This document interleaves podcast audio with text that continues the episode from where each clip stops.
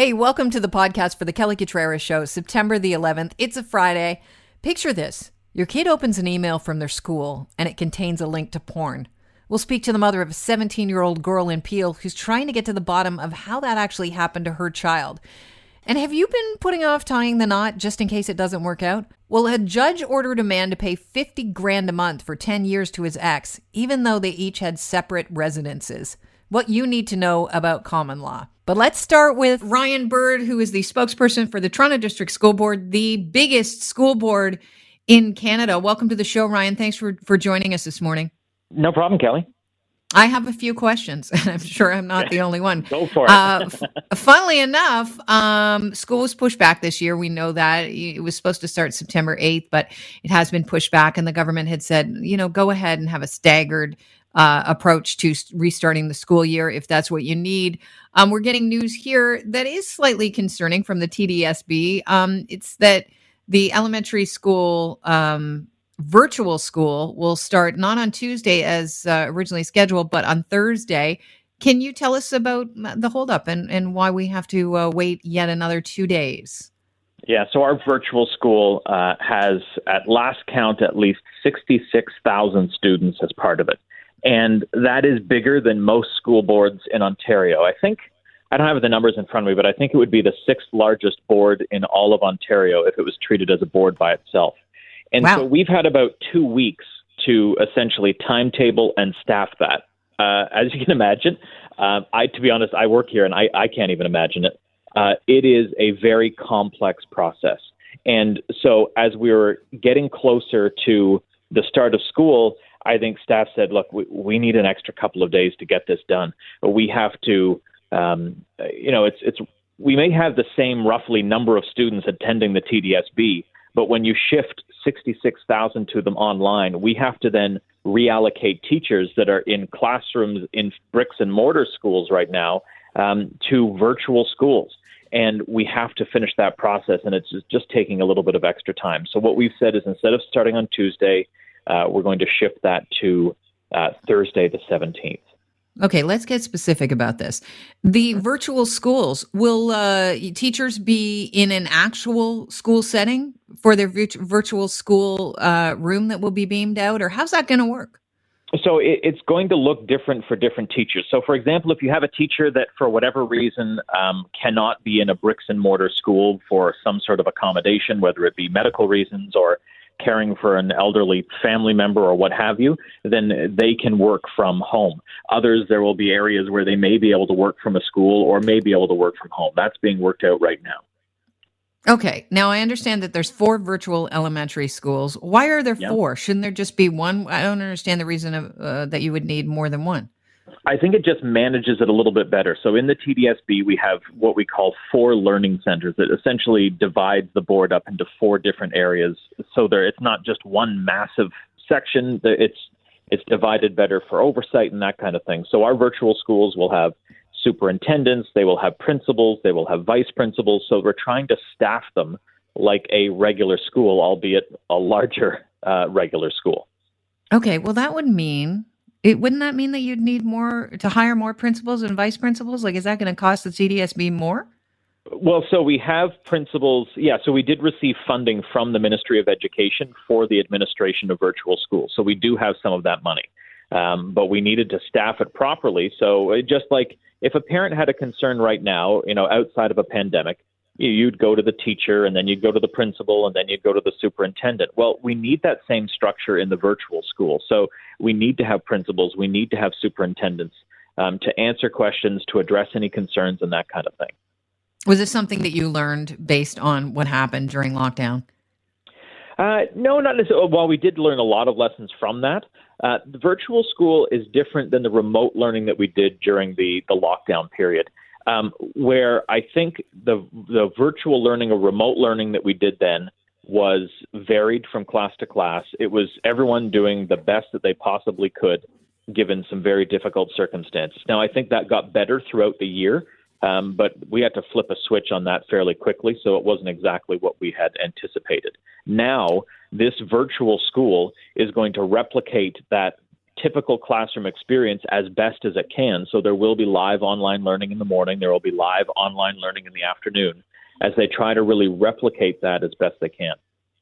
All right. And, you know, I understand that some of the kids won't know their teachers. Like if they're taking virtual schooling, that these teachers might be teachers they're not familiar with. Is there kind of like an advantage to virtual learning? You could actually get to know that teacher a little better because you have like one-on-one access, I'm guessing, at some point in the day. Well, yeah, they will, because the classrooms are not that much larger than a physical in-person classroom. We wanted to keep them small so that we could still try to, you know, for lack of a better term, that sense of community inside of a classroom that in-person kids would be going to. We're trying to rebuild that in the virtual world. So you'll still be able to get those relationships, albeit, look, it's going to be different. But we're trying to be able to kind of build those relationships still, even in a virtual world, with teachers and students. And they'll be available to answer questions and that kind of thing, just like they would if they were, you know, sitting at the desk at the front of the classroom. Okay. I'm hearing also that elementary school class sizes at the TDSB, when your kids go back to school, they may contain 30 or more kids. Is that true? Can you confirm or deny that? And what are you doing about that class size? Yeah, so what we're saying is they're targeted caps, and they vary. So I think we've talked about this before, but we have a number of schools that are in areas identified by Toronto Public Health being at higher risk for COVID. So those classes have targeted caps of 15 in kindergarten, and I believe it's 20 for grades 1 through 8. So those are those priority schools as deemed by Toronto Public Health, and we have some other ones that uses TPH data and our own data for extra supports. The rest of the schools have higher targeted caps, and we're saying higher targeted caps because we are staffing according to those numbers. But the difficulty is that, so let's say we started that staffing process based on the numbers we had a week and a half ago. The numbers Right. are already changing. We have people going to schools saying, well, now I want to go virtual, or now I want to go in person. And we know that that's going to happen next week as well. So the numbers have already changed since we started staffing. So what we're saying is, while you may have had a class that had a targeted cap of, say, 27, if 2 more kids come into the school and in that, instead of having 2 new classes of 14 and 15, you'd have a class of 29 potentially. Right. And Ryan, I get that. But, you know, when we were talking about this a little bit earlier on, and I actually wanted to reach out to you and I didn't. It was about the fact that they're combining some classes within the TDSB, you know, like a grade 4-5 split, because there were not as many kids in the class, and teachers are always, and parents are concerned about class sizes. And the reason why is the funding is based on the number of kids in a class. Is there any way that the province could have suspended that type of funding during COVID and said, actually, you know, that funding formula that we use in order to fund the board, we're going to put a pause on that so that you guys could actually hire more teachers, keep the classroom small? Like, does all of this kind of, I know I'm putting you on the spot, I apologize, but does all of this lean on ultimately the government's shoulders, that we've got a problem with class sizes and, you know, and funding? Well, we said from the beginning in our initial plans that we released over the summer, we said if we wanted classes of 15 everywhere, it's going to cost $250 million, or just shy of that. Obviously, that's a substantial number, and that's just for one school board.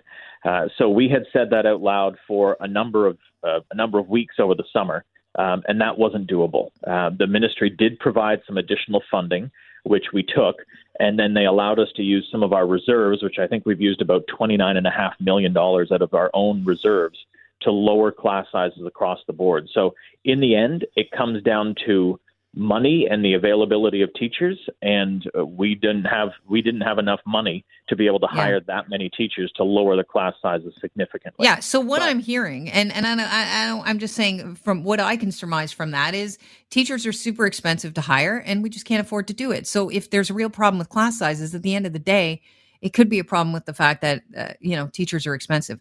Okay. That said, somebody's going to write me hate mail. I'm not saying they're not worth it. I'm just saying that could be the reality of the funding. I have hardly any time left with you. I appreciate that you've made time for me today, Ryan. Some teachers won't know until Monday if they're teaching online or in person, or even what grade they're teaching. I'm guessing that, I mean, that sounds crazy off the hop, but when you, there's no, correct me if I'm wrong, you're not going to put a kindergarten teacher in front of a grade 8 class. No, it goes to qualifications. And I can just say that I know nobody likes that situation. I know nobody wants to tell a teacher the day before school and goes, oh, by the way, you're going here and you're teaching this class. Nobody wants that. But we're taking a staffing process that usually takes months, and we've jammed it into 2 weeks. And quite frankly, we just don't have the luxury of being able to tell people well in advance of that. We don't like it. It shouldn't be this way, but this is the position that we're in. So we're trying to get that information out as soon as we can. A lot of them, if not most of them, should have it by today, but there will be some that are getting them over the weekend and the beginning of next week, unfortunately, just given the time crunch. All right. Well, Ryan, I want to thank you for clarifying some things for us today. It's not an easy job figuring out schedules at the best of times. You guys are up against a wall here, and let's keep our fingers crossed and hope everything works out. Absolutely. Thanks for the opportunity to explain it. Hey, thanks, Ryan. Have a great day. That is Ryan Bird from the Toronto District School Board. All right. Cue the angry teacher emails from me. Well, at the end of the day, though, isn't that it? People take numerous precautions to make sure that their kids are safe online and don't view anything they're not ready for, including pornography, right? I mean, you think about it, you always have to have almost like eyes in the back of your head to make sure your kids are secure and safe online.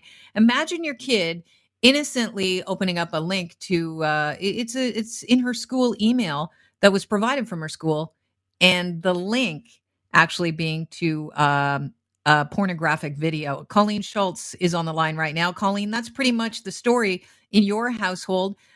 This is your 17-year-old daughter. Give us just the rundown on exactly how your daughter was sent porn. You might not know how she was sent porn, but what happened? We have no idea how it got sent to us, how the link was sent to us. Even the school board and the school aren't even sure quite as of yet as to what happened. But my daughter is switching between schools, and she went to go register for her school. We had called the school and asked them to provide us the links so that we could get her all registered. Within 10 minutes, we received the links, and we didn't open them right away because we were busy over the weekend. Well, we opened them yesterday, and sure enough, it took my daughter to a pornographic website. That was a pretty graphic video. So we're not quite sure what happened or why this happened or how even. I mean, we understand hackers are out there, but how does the school board or something allow this to get through their firewalls and be sent out to students? Right. And this is a school in the Peel region. Correct. That is correct. Yes. Okay. So when this happened, and I have to say, you sent us a screenshot just to kind of give us an idea of the pornography. And it was incredibly disturbing to me to see what looked like an older man with a younger girl. I mean, that to me is... I can't even imagine being a mother and knowing that your 17-year-old daughter saw that. When she opened the email, were you with her when she opened the email, or did she come down and react about the email to you? I actually wasn't home. She actually called me and kind of freaked out. She's, Mom, they sent me porn. And I'm like, what do you mean they sent you porn? And she ended up sending me the messages, and she actually had made a video of her opening the actual link from her email and getting into it to prove to me that, yes, this is where it came from. So we immediately called the school board and the school to make them aware of the situation. And I have yet to receive an apology from the school or the school board itself. I haven't heard anything myself as the parent from anybody from the school board or her school. My daughter received a phone call last night from her principal apologizing to her personally, but I'd like to personally speak to somebody in regards to this as well, and nobody seems to want to get back to me. The principal called your 17-year-old to apologize, but didn't then say, can I talk to Mom or Dad? Correct. They didn't even ask if I was around or anything. Well, that's unusual. So when you talked to the school, did you talk to basically an answering machine? Because I know it's apparently very hard to get through to school boards right now. When I called the school board originally, they sent me to somebody. Obviously, they didn't answer. I did leave a message. I also sent an email to my daughter's guidance counselor at her school, as well as we called the school. And when the school even opened the link themselves, and while my daughter was on the phone, had agreed that, yes, porn was even coming up for them on their end as well. So. Okay, so let's move on to the social media post. You posted something out to social media just to warn other parents, correct? Yes, I did. And what have we heard back from other parents? Have they also received a similar link? I haven't heard that anybody else has received the link as of yet. Nobody's has said anything about regards to getting it as well.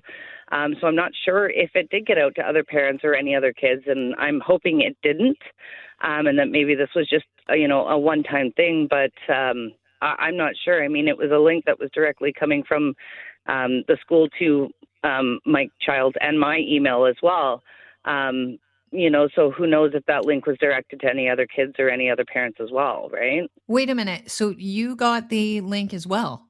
Yes, they sent it to me as well. When I tried to pull it up, though, from my phone after we had called the school, it wasn't showing anymore. So I think by that time they had it taken down already. Okay.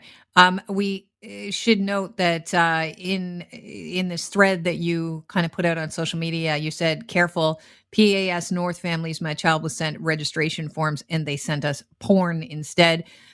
Peel District School Board responded. The school's aware and currently working on the board's security and IT department to investigate and address this issue. Later, they said that the school is in the process of communicating directly with families, which leads me to believe more than just you guys received the link. And we take matters like this very seriously and are currently investigating to ensure this does not happen again. So is your concern at this point not only for your daughter and her well-being, but also for, other parents that are going to be dealing with kids learning virtually, getting emails on a regular basis from the school board, and the ability for people to, it seems like somebody probably hacked into a school board site. Absolutely. I mean, it is quite easy for hackers to get out there and put themselves into a situation where they can do this sort of stuff to people.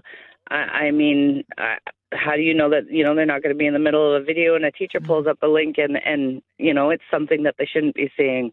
Or, even how do you know that these hackers aren't going to get into the school system and get all our children's information for that matter? If it's that easy to get in and be able to do that to a student just through an email, how easy is it going to be to get into anything else, right? And what are you hoping to hear from the school board, just to put your mind at ease as your daughter gets ready to go to this new school? Well, I would like to, first off, have an apology would be wonderful. But my main concern is just to, how does this happen? How did this come about with all the firewalls and stuff at the schools, that they have, since it was sent from a school computer? How did this not get caught before it was sent out? How can this be avoided in the future? And what is the outcome of this whole situation? Because they're still not even sure who or how it happened themselves.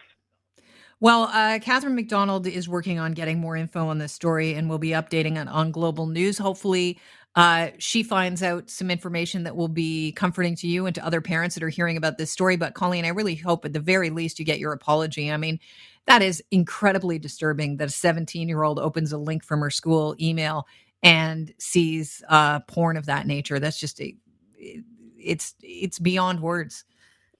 I have no idea what to say anymore now. It's hard to trust what's going on in this world, right? It's it's pretty different. Colleen, I want to thank you for your time and good luck with the school board. Thank you so much. You have a great day. You as well. Colleen Schultz, her daughter, 17-year-old, opens up a link from her school in the Peel region and finds porn. And we will be updated on Global News. This is an interesting story that caught my eye yesterday, and I thought immediately we have to get a lawyer on to discuss this. It's a story about a wealthy businessman. He is going to have to pay more than $50,000 a month in spousal support for 10 years to a woman he had a long-term relationship with, even though they kept separate homes and had no children together. That was a ruling from Ontario's top court. Under Ontario law, an unmarried couple are considered common law spouses if they live together, right? We know this. And that has to be continuously for about 3 years. So this is such an unusual case. We'd like to welcome to the show Laura Paris, associate lawyer at Shulman and Partners. Welcome. Hi. Thanks for having me. So can you give us some background on how the judge reached this conclusion that this man would have to pay more than $50,000 a month in spousal support? Yeah, absolutely. So what's really interesting is that people believe when they're kind of looking at the definition of what common law means is that they have to be physically living together for a period of 3 years or more. Sharing physical residence is actually not a requirement to be considered common law. And this is something that isn't new or specific to this current case. This is something that's been established in case law years ago. So I think that what's most shocking about this case is that is due to the fact that a lot of people have this misconception that you have to share a physical residence in order to be considered common law. In making this decision, the judge looks at different factors in terms of deciding whether or not someone has reached the threshold of a spouse. Shelter is one of the factors that you consider, so whether or not you're living together. In this specific case, they weren't living together every day, but they did have periods of intermittently living together. So they would share summers at the cottage in Muskoka. They would spend weekends at a condo in Florida. So while they maintain separate residences, for the majority of the year, they were sharing residences here and there. Also, in terms of how you present yourself to society, so do you present yourself as a couple? In this case, he had bought her a 7.5-carat ring. He had proposed to her on several occasions.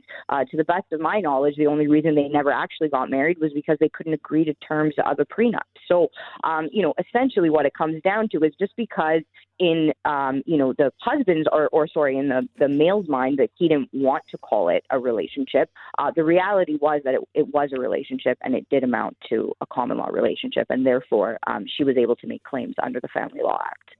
Yeah, it's such an interesting ruling. I mean, in most people's minds, I think, because we are so used to the idea of cohabitation, meaning you're living together in the same residence. These two even kept separate bank accounts. They never owned common property. So I would imagine it's either her cottage or his cottage. But at the end of the day, it's about time spent together. Is that correct? And the perception of other people around you in your social circles. Yeah, absolutely. So, like I said, there's different types of factors that are considered. So, living arrangements are considered. What your physical relationship is. What services did you complete for each other during the relationship? So, like in this case, she quit her job to be able to kind of run errands for him, and I guess be at his beck and call to a certain extent. So, this created kind of an interdependency between the two of them, which is something that is akin to a marriage-like or spousal relationship. And these are the types of things that are considered. It's not just simply based on shared physical residence. Okay, so are we going to see more cases like this in the future, do you think? And what's the takeaway from this ruling? Well, I think that again, this case isn't completely unusual. I think that it's just to common knowledge, it's a bit shocking to hear because people again they associate cohabitation with physically living together. So in terms of how it's practically going to what the practical implications are going to be, I mean, I think most practicing family lawyers were aware that it's possible to be considered a spouse when you're not living together consecutively. But what I think it will do in terms of the public. That a lot of people perhaps are now going to start considering whether or not they have family law claims and it may start opening their eyes to the fact that they may be in a situation where they thought that they didn't have a claim, but now maybe this is an opportunity for them to make a claim. Right. I want to thank you for your time. It's been really informative because I know that lawyers would be well versed on this topic, but for the average person that's getting pretty serious with someone they've been dating for a while, it's a little heads up. Yeah, absolutely. And I think that what cases like this, need to show us is that, when you are entering into kind of a relationship of any sort of permanence, it makes sense to go and talk to a lawyer and make sure that you are protecting yourself in terms of your rights and obligations and that you do have all the information that you need to make informed decisions about these relationships that you're entering into and how you're going to approach these relationships. Oh, but Laura, that is so unromantic. It is, but you have to, you have to be practical. I mean, you can be in love, but you have to be practical about it. Chris, my producer's just asked me a question, and he's married, so I don't know where he's getting this question from, but do you need a prenup with your girlfriend then? I mean, you could. It would be considered a cohabitation agreement. But again, it all depends, right? And that's the thing when it comes to common law relationships, it's so fact specific. Like when you're entering into a marriage, it's a lot more cut and dry where you know that, you're equalizing your assets, things are going to go more or less 50-50. When it's common law, things are up in the air. So I actually, in my professional opinion, I would say that it's more, you should actually go talk to a lawyer if you're entering into a common law relationship more than you need to when you're entering into a marriage. Wow. And that's funny because most people don't enter into a marriage because, somewhere in the back of the mind, maybe they've been divorced or something and they think, I don't want to get into that again. Like, I think it's safer for me to, not say I do and just live with you or we each keep our own place and maybe we'll get along better. I'll see you at yours and you'll see. Yeah, that's this case. That's this case here. This is an individual who was. These are both second relationships for these people that they were both in marriages prior. And in my reading of this case, I think that it was clear that this guy was trying to protect himself, but because they couldn't agree to the terms of this prenup, he thought in his mind, well, it's not a real relationship because I didn't marry her, but that's not. And that wouldn't be taken into account, Laura? I mean, that seems like something that the judge should take into account. I mean, I think it would have been taken into account, but it's you're balancing it against other factors, and that's what it comes down to. And this is where I say, when it comes to common law relationships, everything's so up in the air; it's all discretionary. But when you're in a marriage, it's like, okay, well, now you're married. There's no question as to whether or not you're a spouse, and this is the legislation that applies to you. When it's common law, it's not that simple, which is again why I say when you're in common law relationships, it's probably even more important that you speak to a lawyer and enter into these agreements. Well, Laura, I think that one group that will be happy here is lawyers. Yeah. Your business is going to keep humming along. I'm sure, yeah. Expect a call from a few people that were listening in. Laura Paris, associate lawyer at Shulman and Partners. Thank you so much for your time and have a great weekend. Thanks for having me. You too. Chris, I don't think you have to get a prenup with your girlfriend. I think you're all good. All right. Boy, what's Christina going to say? Well, that's it for another podcast. Don't forget to join us live from 9 a.m. till noon, Monday through Friday on Global News Radio, 640 Toronto.